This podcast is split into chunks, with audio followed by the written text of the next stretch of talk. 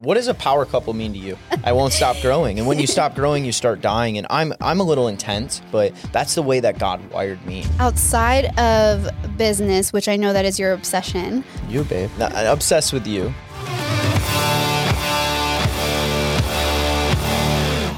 Hey, what's up, guys? This is 15 Minutes of Fire with Esther, my beautiful girlfriend on the show. We're going to rapid fire, ask each other questions, and give you a ton of value in the next 15 minutes. Welcome to the show, babe. Woo woo! I'm excited. Let's go. Turn All right, on the let's- fuego. Let's bring that fuego, that fire. All right, fire away, babe.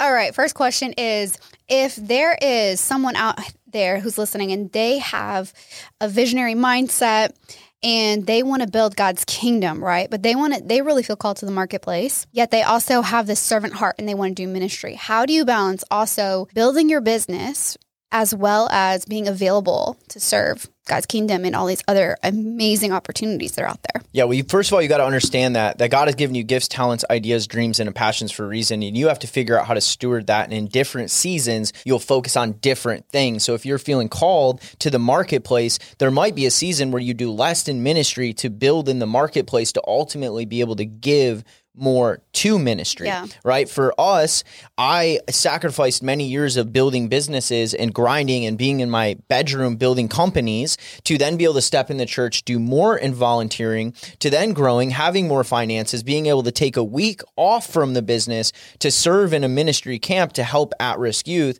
That never would have got to that point had I not just began and focused on one Yeah. thing to actually grow and have fruit in it. Yeah. So what would you say those two components are then? So it would be focus and what's the other thing? Yeah, where focus goes, energy flows. So number one, get started. Stop talking about it. Number one thing I'm so tired of is people talk about, oh, I'm going to do this, or I'm going to start this business, or I'm going to do this, and I'm going to build the kingdom through it. Awesome, go do it. Right. Mm-hmm. Stop talking about it. Just do it. Go listen to um, Art Williams' famous speech. Just do it. It's amazing. That'll get you going every single time. I think too many people talk about what they're going to do, and very few people actually get to action doing it. hmm I think it also be clear about the kind of impact you want to make and see the correlation between what you're building with your business and realize that sometimes you do just have to put your head down, but you have that goal and you have that vision in front of you. You know the impact that you're going to make and start researching and finding out how to connect the two. I actually don't even think you always know the impact you're going to make. Mm. I think for me, I always try to figure out like the perfect big vision of how I'm going to change the world. And I didn't get the clear picture. And then God showed me when you start walking, I'll direct your path. So, yes, I knew I was always going to make an iconic impact. I knew that I would build ministry through marketplace. However, I wasn't clear on what that would look like. And as I've taken steps, the, the fog is cleared and it's become more clear. But you pursued it and you had a, a passion to make an impact and you had like, you knew you wanted to reach out risk youth. You just didn't know how you would do that, right? Yeah, I always said I'm gonna reach at risk youth, but now we're able to volunteer at camps. We're able to write checks. To Right. The specifics have come into place, but we always had that vision. Hundred percent. Yeah. Babe, what is it like dating a guy like me? Is this not like enough? I feel like people can feel what it's like. Uh, it's great. It is like I'm being strapped to a rocket ship, and I'm not on inside the rocket. I am literally on the outside. Yeah, just like it, it- it's wild. It, it felt like when we first started dating. I always said that. It, I felt like a whirlwind picked me up, a tornado picked me up, and then like I feel like just now it's spitting me out, and I'm in like the Wizard of Oz. That's good. What does a power couple mean to you? A power couple to me means a couple who really is submitted to God and who are in unity with each other.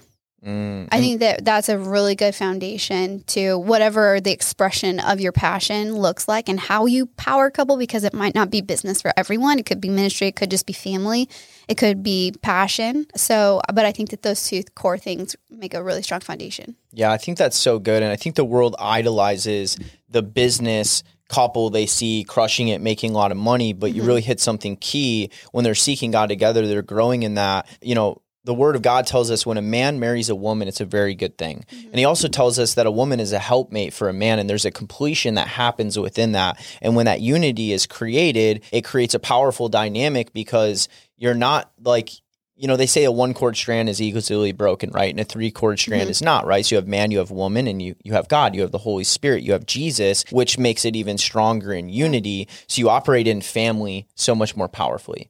You operate in ministry so much more powerfully. You operate in marketplace so much more powerfully. So I agree, a power couple is an expression of that unity. Yeah. And I also think that a lot of people are not, they want to be a power couple. They want to find someone who can join them on their mission, but they're not attracted to that. And I think that's something I would even call out in a lot of singles because what they're attracted to is in that power couple dynamic, there's intimidation. You know, there's a lot of things that actually could scare you away from that opportunity because what we do is not easy. And what God has called us to is not easy. But I think because of how we've learned to grow with each other, how we've learned to submit to each other in a lot of different seasons, and how we've learned to honor God and really hear from Him on our relationship and on what He's called us to, that has helped us, that's shaped and molded even how we love each other. And I think that if I hadn't worked on myself and even focus on, oh, okay, like this is really what I want in a man and in a relationship and, and rewired my attraction towards that, you intimidated me. and when I met Still you, when I met you, uh, I was like very intimidated and almost didn't even you know, build a friendship with you or build a connection with you because it was like, oh my gosh, like what's, you know, like, will he like me? But um, I actually pushed and challenged myself to lean into that intimidation. And that is what I, I was attracted to. Yeah, that's so good. All right, your turn. And we're just winging this, guys. What question you got for me? Okay, my question is outside of business, which I know that is your obsession, but outs- Obsessed. outside of business, um, what is something that just you get so lit on fire about and that you're very passionate about? you, babe. Okay, well that was that was a good answer. Yeah, no, I'm obsessed with you. hmm I love business. Um, I think for me, just in general, personal development. I'm obsessed with watching a human being grow and become such a better version of themselves that people literally say you're not the same person you were two years ago. Mm. I've continuously heard that most of my life. Yeah. And it's actually one of the greatest compliments someone gives me because I'm like, you're right. And that's good because I'm growing, I'm changing, I'm evolving. The man that sits in this chair today, in two years, you'll say, babe, you're not the man you were two years ago. And Mm-hmm. I'll be like, good. And two years from then, you'll say, you're not the man you were two years ago. And I'll say, absolutely. yeah, So I I'm love obsessed with that. I agree. I could see that obsession. Yeah. I won't stop growing. And when you stop growing, you start dying. And I'm I'm a little intense.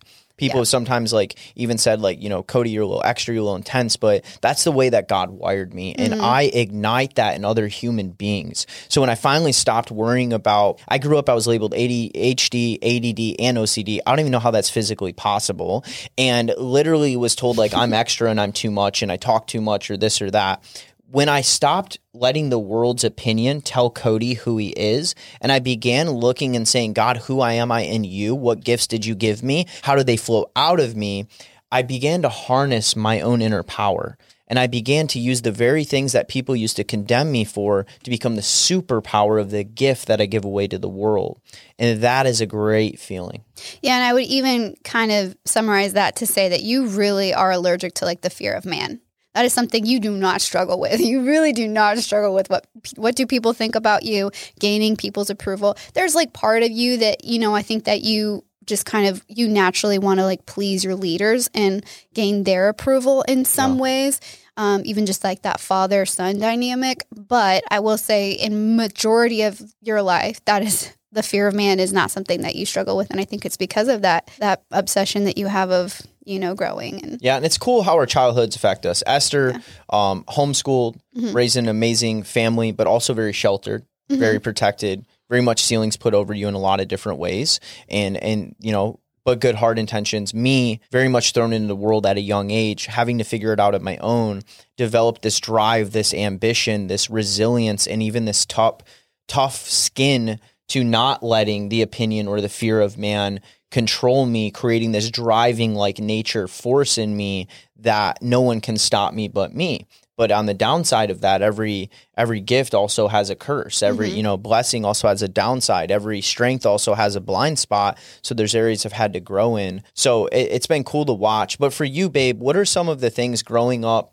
Like you've had to grow up that. What is some strengths you've developed from it, and what are some blind spots you've developed from it? I think strength for sure is, I mean, I just knew Jesus at such an early age and had such a real deep, intimate relationship with God at an early age. I knew at the age of 13 what God called me to. I knew that I was going to reach women, that I was going to reach young girls, I was going to be a motivational speaker like you, and that I was going to be like, I just had this vision for greatness. And so I'm really grateful that my parents just they really championed my dreams they mm. really championed my dreams absolutely and they never um, put a limitation on me of what that could look like um, but yet there were challenges that I faced culturally, I think, because you know how you're raised, there's a certain culture in that dynamic. There's a certain culture culture in our families. And so I think breaking free from that culture and creating like my own culture and own lifestyle of oh, like I'm going to move to California and I'm not going to live in my parents' home anymore at the age of 22, 21. And um and now I'm going to pursue all these other passions that I never knew I had and they're different than my family. You know, I started I learned how to surf. I started a surf ministry. I traveled the world and the way the expression, I guess, of those dreams uh, looked different. Mm. And so I think that kind of now learning how to navigate relationship and navigate kind of like what other people's opinions are and approval, that was a challenge for me, which yeah, is why I, I, love that you have that strength. Yeah, we complement each other. That's what you got for me. Okay. What is the secret to your morning routine? Mm, secret to my morning routine. So, you know, it's interesting. Um, starting the day is so important. I think for me, I naturally am an early riser. So I don't actually have an mm-hmm. alarm clock that goes off in the morning. I wake up when my body wakes up. Typically, we're falling near right now around that 6 a.m. mark. Um, and, and I wake up in the morning and preferably I'm going to go spend some time with God. So the perfect morning for me, I wake up, I live alone. You know, you don't live with me yet. We're not married. And I get into the word and, and I spend some time with God. I like to make a cup of coffee. Um, and then I like to get on my Peloton and I like to move my body. I like to wake up a little bit. Even just a 20 minute ride makes me sweat, drenches me, um, releases endorphins, like gets me kind of optimized for the day. I jump in the shower um, and then I get ready for the day and I go to work and I go to work early. I like to work early because my brain is at its highest frequency of thinking early in the morning. Different people have different circadian rhythms and times of day that they peak out. But I know that for me, like 8 a.m. until probably like 11 a.m. is the most powerful three hours in the entire day for my cognitive function. Yeah. So for me, it's like getting that cognitive function to go to work and to get to use. Um, so I get in my office. My office is inside of the condo. You know, it's the other bedroom. I go in there and I begin to work and I grind. And I love early morning because I have time to look over the day and and I I pre-think about everything I have, every meeting on the calendar, every person I'm going to meet with, everything I have to do that day. And my, you know, you've seen my days. They, mm-hmm. I mean, there's, you look at my calendar, it looks like Skittles, like it's nonstop. and I'm constantly meeting people. I'm constantly talking with people. I'm constantly on calls. I'm constantly in meetings. I'm constantly running trainings. I'm constantly doing things. I prefer to be able to look at the day ahead of time and almost get my subconscious mind ready for the game that we're about to play. Right. The other thing is I also walk Zeus, who's like my best friend, my husky. um, Zeus gets me outside, gets me my fresh air. Um, so yeah, you know, morning routine's interesting. I will say this, guys. I've read all the books. I've done all the things. I've habit stacked. I've done it all.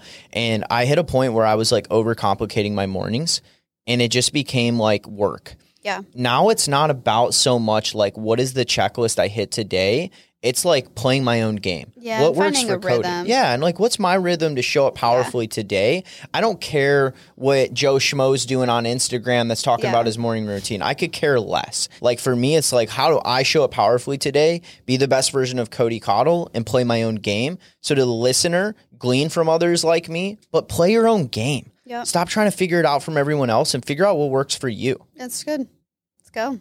Oh man, we got 45 seconds left. Um, what do I want to ask you? What's your ultimate dream and vision that you want to accomplish in your lifetime for Esther? Well, you say ultimate, so I feel like that's that's a broad. What's one thing? One thing? Because there's multiple. I know yeah. that. Well, I mean, of course, like in the broad spectrum of things, I of course like want to get married and start a family. I'm in that season of life now. Getting close. We're getting very close. but um, you know, I'm an author, I'm a writer. That's my number one passion. I love business, true. Yes, it's amazing. But really like I'm I'm a creative at heart and my expression is through words. And so I would love to see my books really like I used to say hit the New York Times bestsellers list, but now that it's such like a it doesn't even mean anything anymore because that is so gatekept. It's like doesn't I can't even physically hit it if I wanted to unless I paid for it or knew someone that could get me on it. Now I just want to write books that are impacting people's lives and I'm selling hundreds of thousands of them. And um, I want to do that for the rest of my life. I love that. Yeah. you will. Yeah. You will. For those of you who don't know, Esther has a lot of books out. Tell us about the books you've written. And my first book was a children's book, Twirling Skirts of Magic. It teaches little girls how to change the world just by being themselves. And um, then I have a poetry book. I have two devotionals uh, on fear, how to overcome your fears and achieve your dreams. And then my last book, which is How We Met, Single Shouldn't Suck, um, how to let go of the one and love the life right in front of you. So What's the next book? next book is going to be dun, dun, Dating Shouldn't Suck. Dun-dun-dun-dun. we just did the Dating Shouldn't Suck conference. That was pretty cool. It was powerful. It's incredible. Yeah. So, you know, hanging out, being faithful, good steward of the relationship and dating space right now. Really want to empower, um, you know, that demographic. But eventually I'm going to write books on other topics too. So keep a lookout. That's powerful. Well, I'm championing you guys. Well, we went a little over, but we're 15, 16 minutes of fire today. Esther, thanks for coming on the show. And as always, guys, go make today great.